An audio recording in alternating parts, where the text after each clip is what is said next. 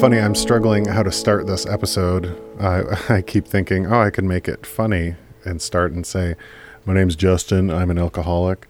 Uh, but I actually, I don't, I don't really subscribe to that word for myself. Um, I've struggled with that. And, you know, that's part of what I'm going to talk about. So maybe, maybe this is my introduction. And I want to tell you guys about um, the journey to me deciding to quit drinking um, and some of the behaviors that I had. It took me a couple times.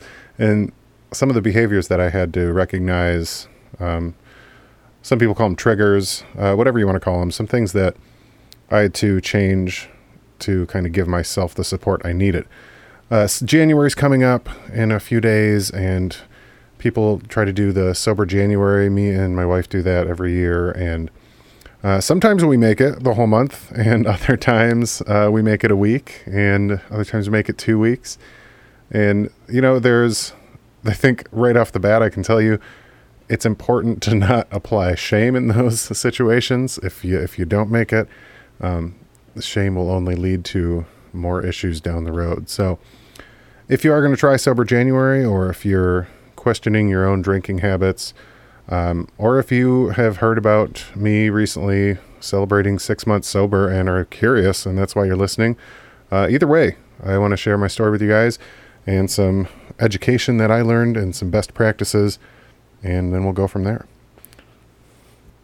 So I'm not going to give you like a life history of drinking. Um, there's nothing special. I started drinking when I was seventeen at, you know, high school parties with friends, and that blossomed into, you know, uh, what, almost two decades of drinking. And that's, that's kind of how that goes, right? Like you start drinking in high school, or for some people shortly thereafter, for a few others before. Um, and then you just, that's, that's just something you do. And whether you do that once a week, once a day, once a month, uh, whatever that looks like, it's drinking is just, you start drinking one day, and then for most people, then you never stop drinking.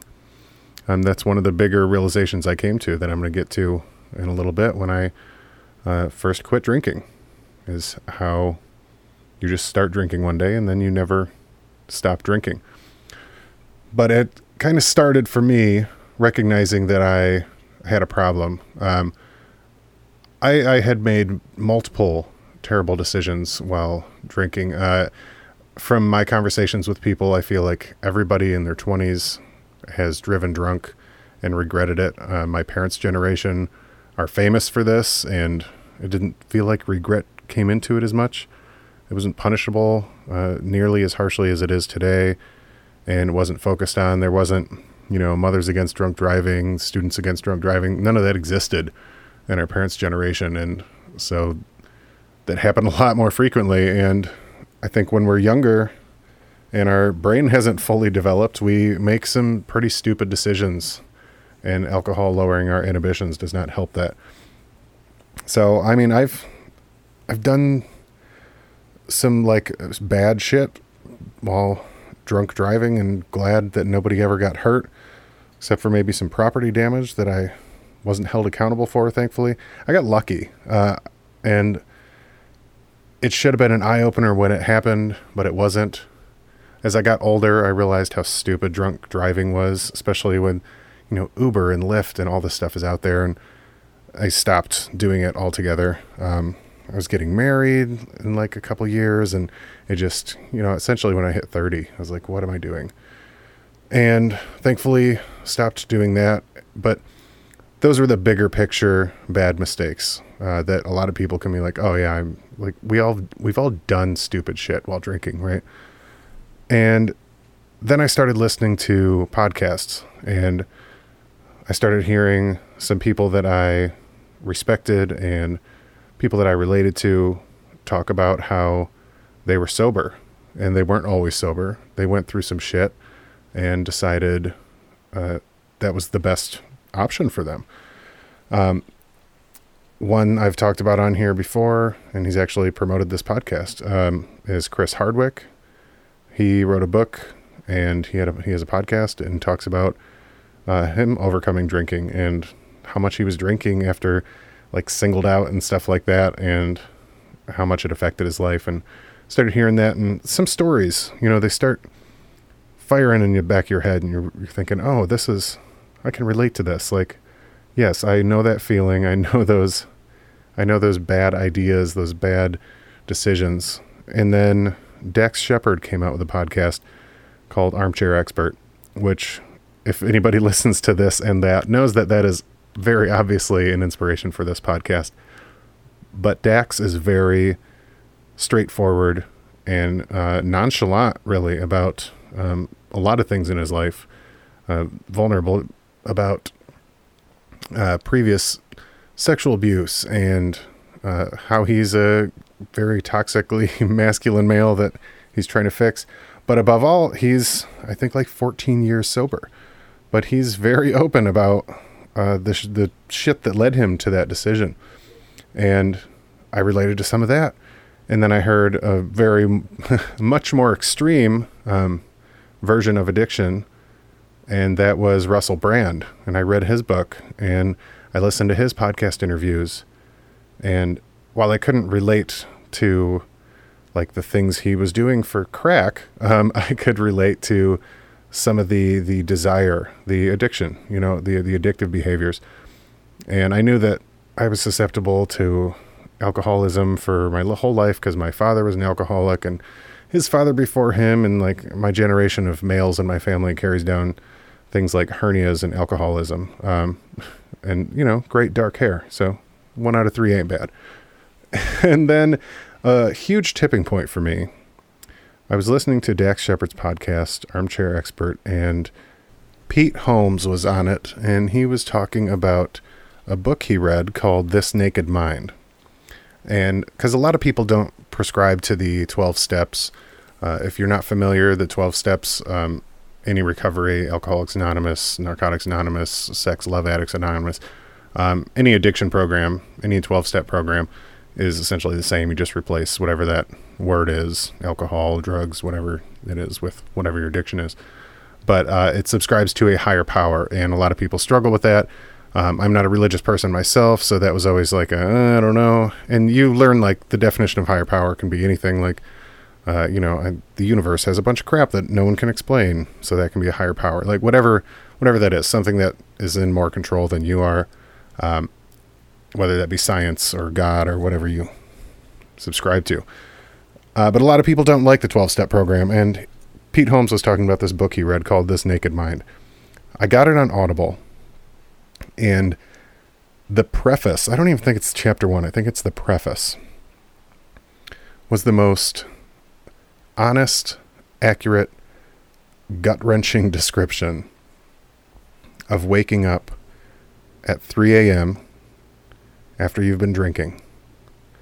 And if you have been drunk as an adult, or if you are drinking too much regularly, you know exactly what I'm talking about. You wake up uh, almost like clockwork. And I think maybe that's where they say three a.m. is the witching hour. Maybe that's, maybe that's what it is. Um, but if you drink, there's like a two thirty to three thirty a.m. period where your body will wake up. And it almost seems like it doesn't matter when you go to bed. And I know there's some science behind it about when your body finishes processing the sugar or whatever that is. I honestly don't know. I'm not a scientist. It's not my field of study, but I know that for almost everybody, you wake up between two thirty and three thirty in the morning after you've been drinking heavily. And there's a feeling you have, and it is only described accurately as shame and regret. And you immediately start questioning everything that happened that night previously. And you immediately do an inventory. What did I do? What did I say? And hopefully most of the time it was fine. And you take a little bit of a deep breath, but there's that building, that building anxiety that has been created from uh, what's going to be your hangover in a few more hours. And that shame is so powerful. And if you did do something that you regret, maybe you sent a drunken text, maybe you insulted a loved one, you just acted out, or maybe you drove drunk. Whatever that is, if you did something that you consider to be bad by your sober moral code, that shame is so powerful.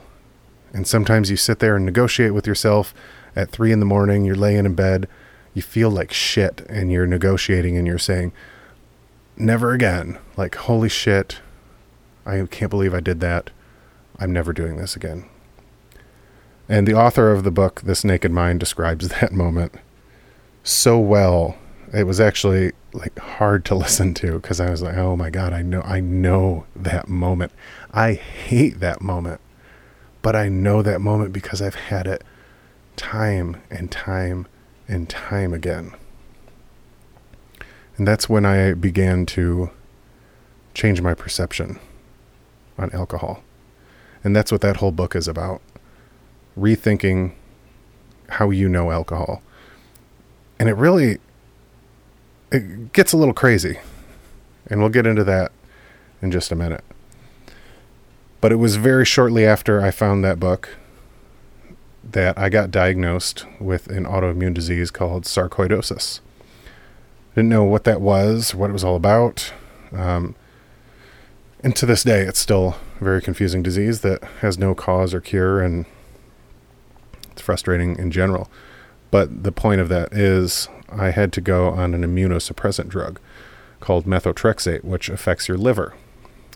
So before I could go on that drug, I had to get a liver test. Uh, my liver came back as slightly fatty liver. And even the doctors said, don't worry about it. Literally everybody has this, um, which in itself is a statement on this country, right? Um, it's, 'cause it's not only is it caused by alcohol, but it can also be caused by diet. And so that means you're either, you know, drinking too much or you eat shitty, um, or combination of the both of them, because welcome to America. And I was like, okay, so I had to get my liver levels, my enzyme levels into the normal range before I could start the prescription. So that right there, I was like, okay, I have a health factor. Uh, so I, I'm not going to drink for, you know, a month, eat some broccoli, see what happens. And sure enough, I didn't drink for a month and retested everything, and everything was healthy. So I, then I started my medication. Because it affects the liver, it was recommended that I not drink on it. Now, remind you, at this time, I was running a separate podcast called Modern Beers and nineties Nostalgia. Now, as you can guess, half of that podcast is about craft beer. And I was visiting breweries. I travel for work, so I was all over the country at different breweries. And I'd built this cult following of people that were coming to me for beer recommendations. And I gained all this knowledge. Uh, I made craft beer my hobby, which would later turn into my undoing.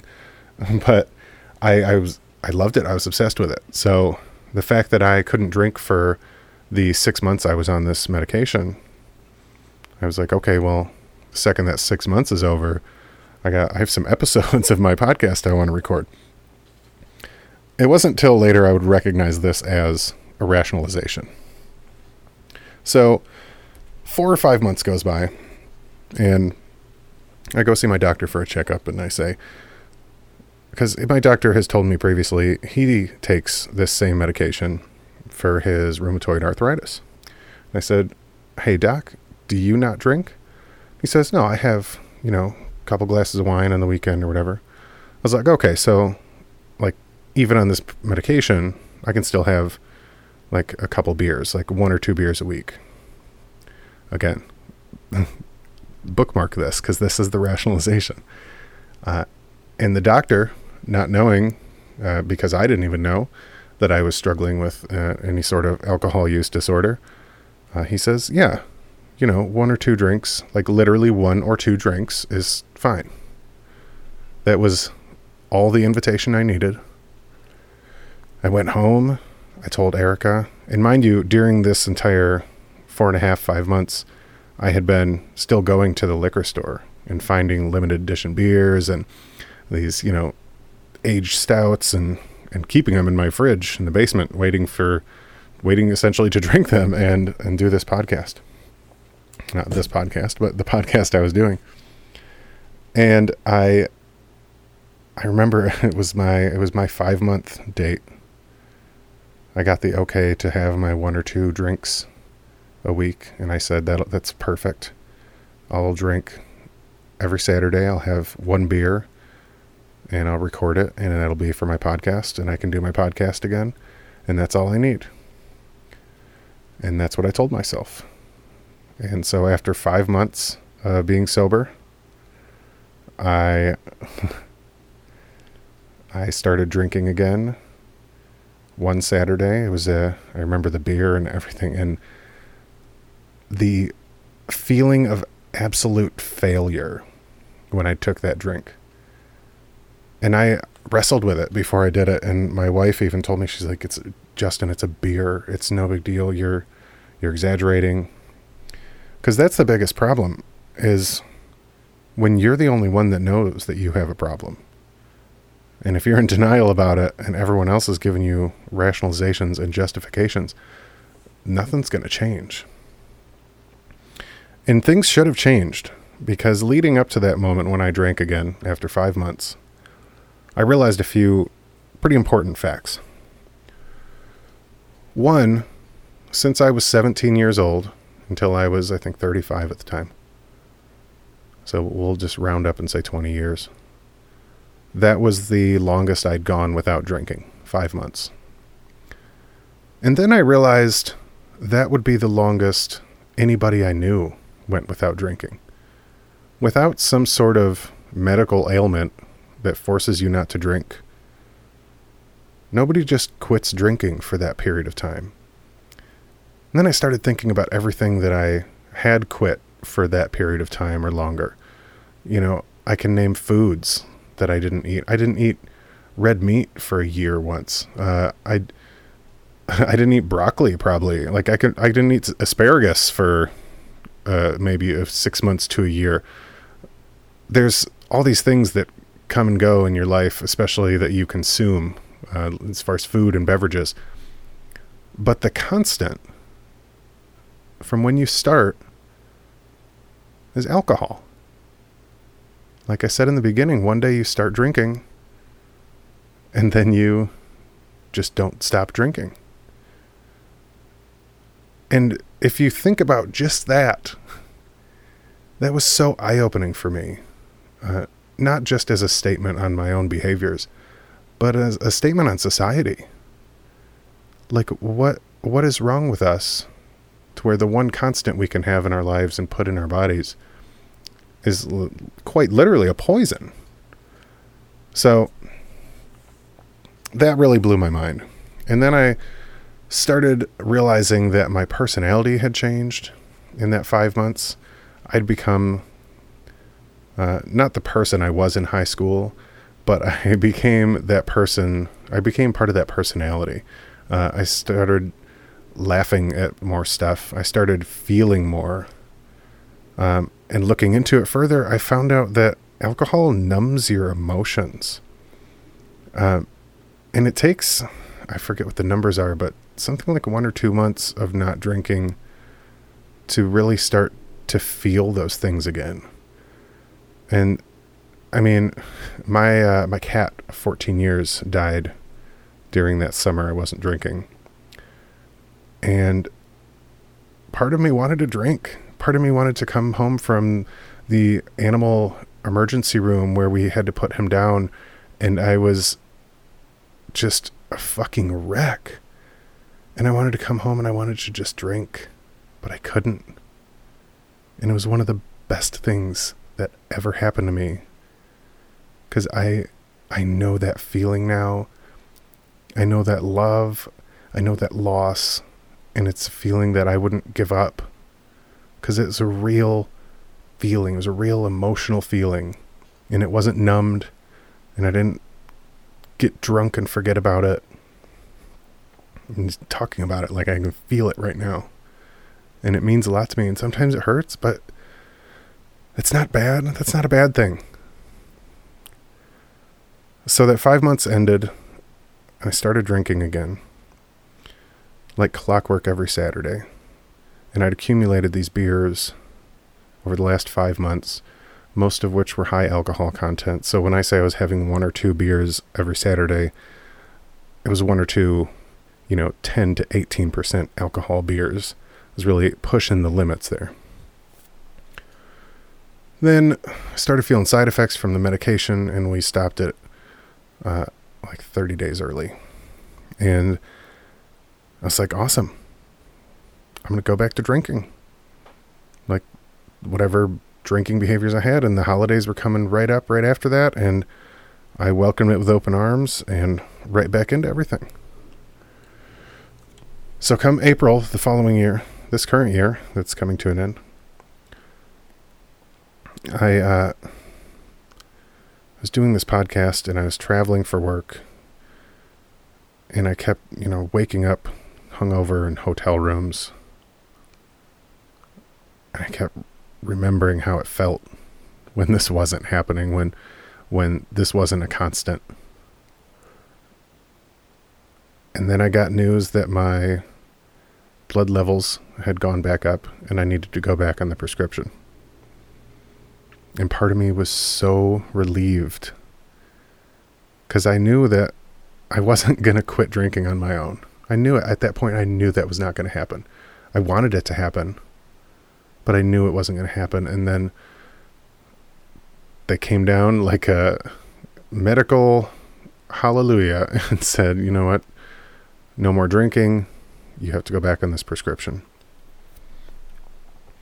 So my wife and I had a vacation scheduled uh, for to go out west, and we went out west, and I drank on that trip, and it was fun. I, we didn't get out of hand, like, you know, shared some wine on a balcony in Sedona in Arizona, like went to a couple breweries out there, and it was great. Uh, there was nothing crazy, no dramatic event happened.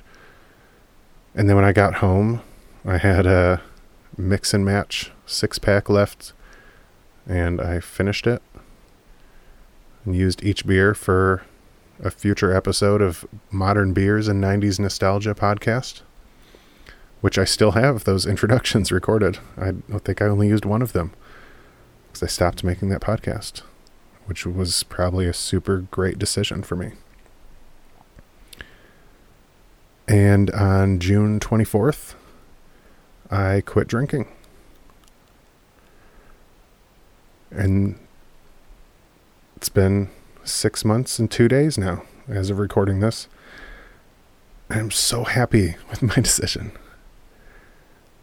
Now I want to get to the scientific, factual part of this, uh, because there are a lot of things that went into my success thus far.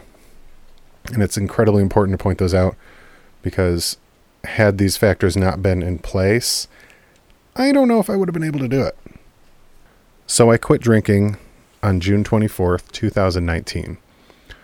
A week from then, July fourth weekend, we moved into our new house. I moved everything. I was happy to not be drinking again. And I, uh, you know, I bought some craft beers that were non-alcoholic. Uh, that's one thing I learned the first time, that there are craft breweries out there that brew only non-alcoholic beer. Because I got so into beer that I really enjoy the flavor of beer. Like I like, like not Bud Light. I don't sit around and go, oh man, I miss Bud Light. But I like talking hops and really good stouts, like an oatmeal stout and um, a, a good like Hefeweizen. Just certain flavors that you can only get in like good craft beer. And I found these breweries that make that non-alcoholic. So that was a saving grace for the summer. And then at the end of the summer, in August, um, I decided to go back to school, because I always joke that I just collect degrees. Um, lo and behold, this would be the class that I would be doing during making this podcast that you're listening to, that would put me on the track that I am currently on to becoming a licensed professional counselor. So it all worked out. But I start taking a class called The Fundamentals of Alcohol and Substance Abuse. So I'm not going to lecture you on alcohol and how terrible it is for you. There are some things that you should just know. But I did give a presentation in this class that I want to read some from and see if you guys get anything out of it, because it, the education part of it changed my life. It changed my perspective. It changed my life. So I think it's worth sharing. So alcohol has been a staple in society before society even existed. Uh, there's a Penn Museum research project that discovered what is now considered to be the earliest evidence of alcohol from Neolithic village in northern China, dating back to like seven thousand B C. Uh, since that time, alcohol has been a staple in, you know, religions, rituals, medicine, and of course, social gatherings. Um, and then uh, as society progressed, alcohol was looked at as somewhat of a status symbol. Um, you know, even in modern America, the drink you choose says something about you, who you are, and how successful you are. It's It's a little ridiculous. Uh, it changes with each generation, but certain drinks like represent an entire personality the same way stereotypes work on race and ethnicity. Uh, it's you may see someone's drink order and think they're like a hipster, like they order a P B R. Uh, maybe they're a C E O, like if they have maybe they have a brown liquor that's super expensive. Um, maybe it's a you know a basic bitch with a can of White Claw. Either way. Uh, there's we assign these these stereotypes, and we do that because alcohol is just like anything else in our society, right? Whatever you choose defines who you are. Um, and this is obviously a, a very broad, judgmental perspective, but nonetheless, it's the way commercials work. It's the way advertising works. And these stereotypes and many more that you may already be thinking of, um, this is just how your mind reacts to countless hours of advertising, T V shows, movies, magazines, social media. Um, and because most people's susceptibility to advertising, uh, these stereotypes have been likely reinforced. You know, if you go out to the bar or to a restaurant for dinner, or maybe even to a friend's house, see what kind of alcohol they buy. Like it's, it gets reinforced so many times. And a lot of people think that they are not susceptible to advertising. Um, I've fought that too. You know, you go through this high and mighty, no one's in control of my mind but me. Um, which is, it's fine if you think that way. It's typically not true. Um, and I think a great, a great picture of that is Fireball whiskey, right? So I, I asked a bunch of college students to identify blank labels of alcohol, uh, students that range from, you know, eighteen to like thirty-five. It was a community college. But eighty-nine percent of them uh, correctly labeled Fireball whiskey. Um, the thing is, most people don't remember Fireball by its original name, Doctor McGillicuddy's Fireball Schnapps. It was first released by Seagram's and a series of other schnapps flavors in the mid-eighties. Then low sales led to Seagram's selling off the brand to another company who, in two thousand seven, rebranded it as just Fireball whiskey. And the sales of this didn't really take off either, but then Fireball went right where they knew they could get a following. Nashville. Uh, and they spent time in downtown Nashville. They got mentions in country songs by Florida Georgia Line and Chase Rice and Blake Shelton, and they specifically targeted college kids. So there's a point to this. In two thousand eleven, uh, Fireball sales went up to one point nine million dollars, which, you know, in the big grand scheme of things isn't huge. However, in two thousand fourteen, after their country songs and very targeted marketing, Fireball sales went up to eight hundred sixty-three million dollars from one point nine in three years because of advertising. It's crazy. When I learned all this, I was like, holy shit. Like, for a number of reasons. One of those being that just on Fireball, just one specific brand of liquor, uh, we spent eight hundred sixty-three million dollars in a year. What the fuck? Like, that's crazy. And, I mean, that brings us to some of the numbers that blew my mind, right? Uh, alcohol accounts for billions and billions and billions of dollars. But alcohol costs, costs what we pay as members of this country. Uh, alcohol costs the U S two hundred thirty-four billion dollars annually. Uh, it's the third leading cause of preventable death, second only to tobacco and uh, overweight, obesity-related diseases. Alcohol is responsible for over eighty-eight thousand deaths annually. Um, it contributes to forty percent motor vehicle accidents. Kind of talked about that a little already. And these, you know, these are numbers that you might hear in uh, Mothers Against Drunk Driving ad or whatever that looks like. But just take yourself out of it for a second and think of that. That's staggering. So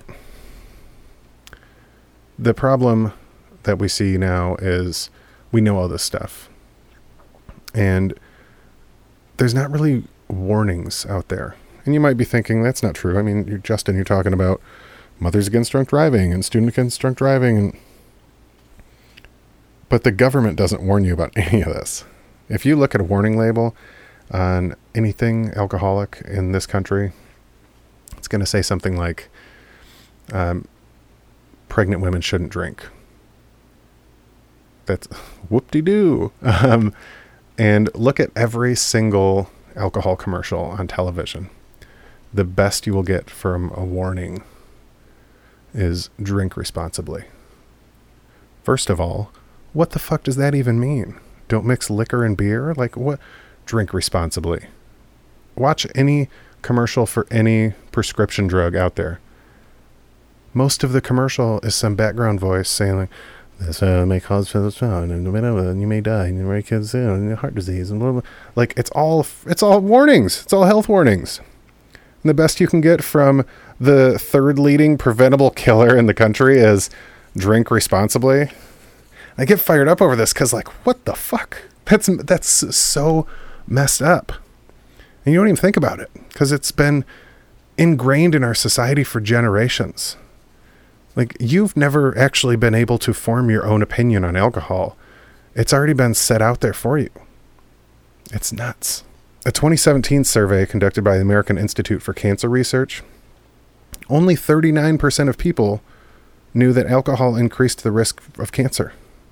Yeah, just drinking one drink a week can increase your risk for cancer. Uh, in fact, common knowledge, like meaning the majority of people surveyed, now believe that moderate drinking, one to three drinks a day, can benefit your health, which isn't true. Uh, a lot of people go to wine for this, but the amount of beneficial substance in wine alone, it, it's just not true. You can get more by a glass of grape juice. But, you know, journalists and websites need readers, and clicks and articles about the benefits of drinking a glass of wine attract a lot more attention than an article about how we as a country are drinking too much. And frankly, like from a psychological standpoint, we would much rather find and read an article that reinforces our behavior rather than something that goes against it. Um, it's, it's just crazy. This one, this next little snippet, uh, really opened my eyes. So real quick fact about binge drinking. Binge drinking for a guy is five or more drinks per like drinking episode, you know, per evening or day or whatever that looks like. For a woman, it's four. To some people, this sounds like, oh yeah, okay, well that's, yeah, you know, I usually I'll have like three beers, not five, or whatever that looks like for you. And for some people, maybe that's like, oh shit, I usually have ten beers. Let's put that in perspective. Uh, with craft beer, if you were like me and a craft beer drinker, your A B V on your beers, your alcohol by volume, was probably anywhere from eight to twelve percent, which means each beer is about two drinks, which means if you're drinking three beers every time, like three craft beers every time you drink, every time you drink, you're binge drinking. And whether you have a defensive opinion about that that I just told you, uh, it doesn't matter. That's scientific. That's, that's the scientific definition of binge drinking. And binge drinking raises your risk of having a stroke by thirty-nine percent. And that's something I was literally doing every time I drank. Like, usually more than that. I didn't buy a six-pack to, like, last me the weekend. I bought a six-pack to last me, like, that night, or maybe I'll have the sixth one tomorrow.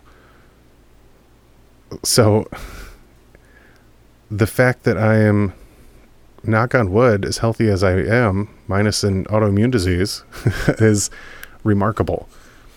Binge drinking is more common than you can ever imagine. And the thing that really starts to Maybe it pissed people off. I know I got a little upset about it.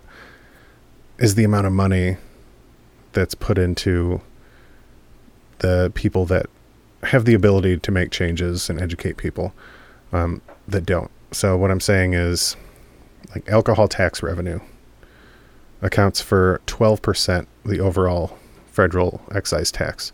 So that's like nearly ten billion dollars. twelve percent of the total federal excise tax is just from alcohol. Over thirty million dollars is spent on alcohol lobbying. In addition to that, eighteen point six million dollars made in campaign contributions. And this does not even account for money used to throw fundraisers and other illicit costs buried under a number of subsidiary companies. Over two billion dollars spent on alcohol advertising annually. I don't even know if that factors in Super Bowl commercials, which are, you know, sometimes hundreds of million dollars apiece. So let me switch gears a little and go back to alcohol and society, because this is some of the stuff. At this point, I'm sober and I'm fired up, right? Like, I'm like, oh shit, like, alcohol is obviously bad for me. But there weren't even things in place. Now, I got to stop myself there because it sounds like I'm not taking blame for my own behavior. Uh, and I absolutely am one hundred percent to blame for my decision to drink, uh, especially knowing my susceptibility, given my genetics. I shouldn't have drank as much as I did. I should have known and identified that road long before I was able to. That said, um, just to help gain a little better perspective on alcohol in our society. Uh, when we look at a character like, uh, let's say, Homer Simpson, right? So it's easy to dismiss his undeniable ties to, like, Duff Beer because, A, he's a cartoon, and B, he's a constant screw-up. You know, like Peter Griffin from Family Guy, like these cartoon dads that are just, like, alcoholics, but they're always screwing up, and it's like, ha, ha, ha, ha, ha. And so his, you know, habitual drinking is always underscored by constant mistakes, missed deadlines, and, you know, even a good amount of property damage in the right episode. Um, but when you put a critical lens on alcohol and everything else we consume, you quickly see a pattern of the main character, the protagonist, the hero, the one uh, we'll likely look to as a role model, as someone who uses alcohol in the same way we see in commercials. Uh, your Tony Starks, you know, like Iron Man. Uh, take James Bond, for instance, you know, when he orders a martini at a bar, shaken, not stirred. He's in a tuxedo, you know, common symbol of celebration or success. He's usually flirting with a very attractive woman who's typically impressed with his order, you know, at least enough to possibly spark up a conversation. It's giving James Bond confidence. Uh, John Hamm, character Don Draper in Mad Men, right? Alcohol gets him into a lot of trouble, but it's also this symbol of his financial success. It's a coping method. You know, it's that's what the that's what the grown-up adult does after a hard day. And then some characters uh drink so much that if you were to follow their lead, you would likely end up with an alcohol use disorder just based on the episode's T V watch. I mean, where would Carrie Bradshaw be without her Cosmopolitan? Sex and the City is like a show that has five main characters: Carrie, Samantha, Charlotte, Miranda, and alcohol. Uh it's these little things that you don't even really pick up on because they're just normalized. And that's the whole point I'm trying to make, is it's all just normalized. In nearly every film and T V show since the beginning of film and television, alcohol has played a role. Whether it's the two guy roommates in their apartment while having a beer, or the victorious female lawyer celebrating her recent win with a glass of wine, it's always there. Then to add insult to injury, when alcohol is actually portrayed as a problem, or a character is identified as an alcoholic, they will cons- uh, consistently be the like the villain, or made to be stupider or dumber. And while there's, I mean, there's exceptions to this rule, even episodes of T V shows that, or you know, episodes of T V shows that showcase an alcoholic as their main theme for that episode, something like, I don't know, like Grey's Anatomy or Parenthood or something. It's often un- overshadowed by, you know, any number of other episodes where everything's back to normal and people are acting beside their co-star, alcohol. And media is not the only place uh, that we've been made to normalize alcohol use. It's an easy scapegoat, but in our everyday society, we have rituals and signs that reinforce this behavior every single day. I mean, look at the term happy hour. Given that alcohol is a depressant, the term in itself is an oxymoron, right? So aside from that, the fact that happy hour is synonymous with so many other numbing effects of alcohol is further evidence of an uninformed, undereducated society. Happy hour is used as an advertising technique to unwind after work, to de-stress, to get loose. And furthermore, it's then expected you continue your commute home. It's this is this has been around for decades. So, you know, as I said, I used to run this podcast on craft beer and Sorry, circle back to me. Had this podcast. You can still download it. Um, it's craft beer, uh, modern beers and nineties nostalgia. That's what it's called. And I realized when I moved into my new house, uh, I don't, I, I don't have a bar like I had in my old house that I built. And I had all this, all this beer shit, beer glasses, beer t-shirts, beer signs, beer, beer, everything. Then I thought about my last few Christmases and birthdays. And beer had become part of my identity. There were a number of people in my life that when they thought Justin, they thought beer. And that really fucking bummed me out. I didn't want to be, I didn't want that association. I didn't like that all of my gifts were beer t-shirts or flight glasses, and I I mean sometimes I asked for it. And it really, you know, it's a it's an easy thing to get people if you know they like it. And it's easy because it's everywhere. I mean, when you think of Pinterest and Etsy and all the little knickknack stores, think of all those signs, all those like light beers for light men, like all I need is friends and a fine glass of wine, and all this kitchen towels and aged wooden signs that talk about how important beer and wine is to this household. It is everywhere, and we don't blink an eye at it, and it's poison. When I started thinking about all this, I didn't miss alcohol anymore. I was actually super pissed off that it had such control over me and became such a part of my identity that it, it was synonymous with who I was. I didn't want to be that person. That was the biggest thing that I did to help myself stop drinking and continue to stop drinking. I got off the medication months ago, and I told myself when I got off it, I wasn't going to pick alcohol back up, and I didn't. I'm happy to report, like I said earlier, I'm over six months sober now, and I see another six months in my future. Uh, like the saying says, go day by day. And I don't know if I would label myself an alcoholic. Uh, and it's really funny because the closest people to me, my in-laws, my wife, nobody, nobody, nobody said anything to me ever about my drinking. And I think it's because that's, like I said, it was part of my identity. It was never a problem because I either kept those shameful secrets to myself, or nobody else wanted to admit that I had a problem. Because guess what? If I have a problem, they might have a problem too. And that's a really hard pill to swallow. And it took me a very long time to get to that point. But I had success for a few reasons. And that's the main point I want to get to in this episode. Not only sharing my story, but sharing the steps that I took that can give you success, whether you want to not drink for January, not drink for twenty twenty, or, you know, not drink tomorrow.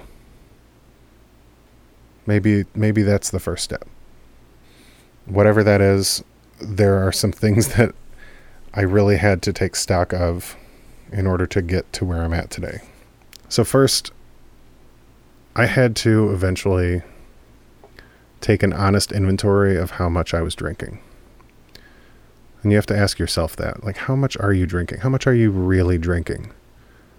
Because we tend to lie to ourselves more than anybody when it comes to this, because that shame that comes associated with that is really fucking heavy. And then maybe, you know, the holidays just happen. How's that affected you? Have you been drinking a lot more? Because if your body has come to expect, like, X amount of alcohol is going to go in, it's going to be even more difficult to just cut it off, right? So know what you're stopping, essentially.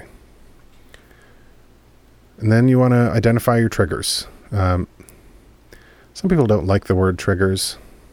It just seems pretty easy, so I use it. This is one thing that I didn't even realize until a couple weeks ago. I was in my last class for this alcohol and substance abuse class for my degree, and I'm, you know, I've when we talk about alcohol in the class, I'm in there and like I'm mentally checking boxes. I was like, oh yeah, I did that. Drink alone, yeah, yeah. Hide drinking, sure. When Erica would say like, don't have another beer, I'd say okay. Then I'd go like pound one in the bathroom because I was fucking wasted and I didn't give a shit. Um, just checking all these boxes. So I'm comfortable saying I had an alcohol use disorder. Absolutely. Um, and because I fit the fucking mold for it. And the scarier thing is the closest people in my life didn't say a thing to me. And it's not their job to, because even if they did, I wouldn't do shit about it unless I wanted to do it for myself. And that applies to everybody. So even if you're listening to this and you think someone else needs to like listen to this and take an inventory of what they're doing, they're not going to do it unless they're ready to do it. Uh, that's just the reality of it. But what I didn't realize until a couple weeks ago, and I mentioned this earlier, let's see if you caught it. I quit drinking on June twenty-fourth, and then we moved into our new house. There are zero location triggers for me in my life. There's, I've never drank in this house that I live in. I've never drank in the basement. I've never drank in the living room, the kitchen. Never had a beer in the garage or while mowing the lawn. I've never drank in this house. I've never been drunk in this house. That took so much weight off me that I didn't even realize. My old house, everything was ritualistic, and that's part of that's part of an alcohol use disorder. Like there, everything was a ritual. Mow the lawn, get on my fucking rider, embrace the white trash, crack open a beer. It's my lawn beer. You know, and I'd have my shower beer. I built a bar in my basement and had plenty of fucking beers down there. People came over. I had, you know, it was all, I could relate every location of that house to drinking. And I didn't have that with this place. And it was absolutely wonderful. And it was a trigger that I didn't have to worry about. And I am so thankful for that. And I know that's a big thing and you can't, You can't take yourself out of your home, but you can identify where you're drinking. And obviously some of those are going to be easy. Like you, you're not going to be able to go out to the bar or the brewery or maybe a couple restaurants if you're going to quit drinking for a while, because those are going to be places you're going to want to drink, because that's what you know. You're conditioned, whether you know it or not, to do that. And there's going to be people that you might not be able to hang out with for a little while. I have a lot of friends that I realize are fucking drinking buddies. And we can't hang out. Like, it sucks. But we don't, like, we don't have an intimate relationship where we're having deep conversations where alcohol's not involved. And that those relationships sometimes aren't worth the hassle, and the ones that are, it's going to take a little time, because I can't always be around that, and sometimes they don't want to be around me. And you're going to find when you're not drinking, people that are drinking are going to be your biggest fucking obstacle. And you gotta, it kind of brings us to the next part, but you gotta prepare yourself for that. When you don't drink, you hold up a mirror to everybody else around you that's drinking. And the people that drink, uh, I don't want to say healthy, but the people that don't drink much, right? The people that have those those assholes that can have one glass of wine uh, once a week and it's fine. Um, uh, those people are not going to be problems for you probably. But people that may have had those three a.m. wake-up calls, people that have that shame or guilt somewhere in the back of their head that they stored away until the next three a.m. wake-up call, those people are probably going to ask you why you're not drinking. And they may even put some pressure on you to drink. They might even just give you a beer or give you a glass of wine and say, don't be stupid. Like, you're being silly. You're, dude, I've known you for years. You don't have a drinking problem. Or sober January, it's stupid. Like, that's, New Year's resolutions are stupid. They're going to put down your idea, and it's going to be real fucking hard. And those might be people that you don't want to be around. And if you have to be around them, you have to be prepared for that conversation. Even if that conversation is just you saying, back the fuck off. Like, I appreciate your input, but back the fuck off. And one thing I did not realize, I thought it was just me, and then taking this class, realized that this is what happens. I eat a fuck ton of candy right now. Like, I eat a lot of candy, ice cream, like, just, I eat sugar foods of a fucking Kevin McAllister in Home Alone. Like, I'm like, yeah. Um, and it, it almost bothers me. I'm like, God, I fucking, ugh, I'm craving, like, I don't know, gummy worms or some shit. And then I read that this is what happens when you quit. If you, if you drink too much and you quit drinking, your body wants sugar because alcohol is sugar, and you stopped giving it this regular intake of sugar. So I've replaced it with a lot of that. And that's just, be prepared for that and try to make it somewhat healthy. It's difficult. I mean, I got to tell you, I struggle with it. Uh, between candy and ice cream, ice cream has become a fucking staple in my household, and that's not a good thing. But, you know, it's it's better than a fucking six-pack of I P As. I'll tell you that much. And I've also, uh, you know, get some LaCroix, some sparkling water, um, get some non-alcoholic beers. There's so many good ones out there. If you are buying O'Doul's or even like Labatt's non-alcoholic, you are missing out on some amazing non-alcoholic beers. Uh, you can check my Instagram. Message me. I have a laundry list of them. Uh, you can get them in some stores locally, and you can order most of them from the internet, and they come pretty quick. Highly recommend it. It is craft beer still, so it's still expensive, like, you know, twelve, fifteen bucks a six pack, but damn, is it delicious, and really replaces that, uh, those hops. I love them hops. And then Uh, another thing, you got to recognize what you have upcoming. You know, if you're doing a thing for January, know what you're going to be doing in January. What parties you're going to be going to? What events you're going to be at? You're going to be at work events. Is there something where you know you're going to, like, run into your buddy alcohol and have to figure that out? Uh, know ahead of time. Kind of prep yourself for that. And then last, the thing that I struggle with in all my addictions, um... recognize the rationalization, because I will guarantee you at some point, whether it's a day, a week, a month, forever, however you want to quit drinking for, at some point you're going to tell yourself, I can just drink. And it's not going to be those exact words. You're going to circle around to get to those words. And you might be having those words in the back of your head and just be waiting and waiting until someone, like my wife said, the first time I quit, Justin, it's just a beer. Because she didn't know that I was struggling.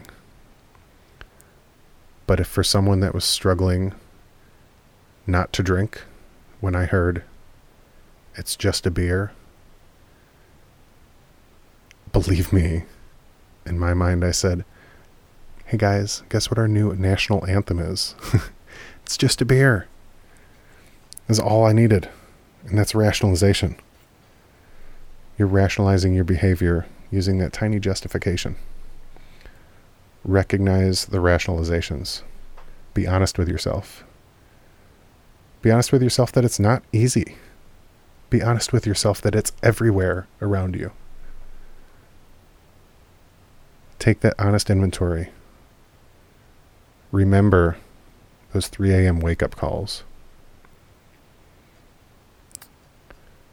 And I wish you the best of luck. And I really appreciate you guys listening to me tell my story and lecture you a little. I hope this helps anybody that might be going down this road, or maybe just thinking. Just going over some thoughts.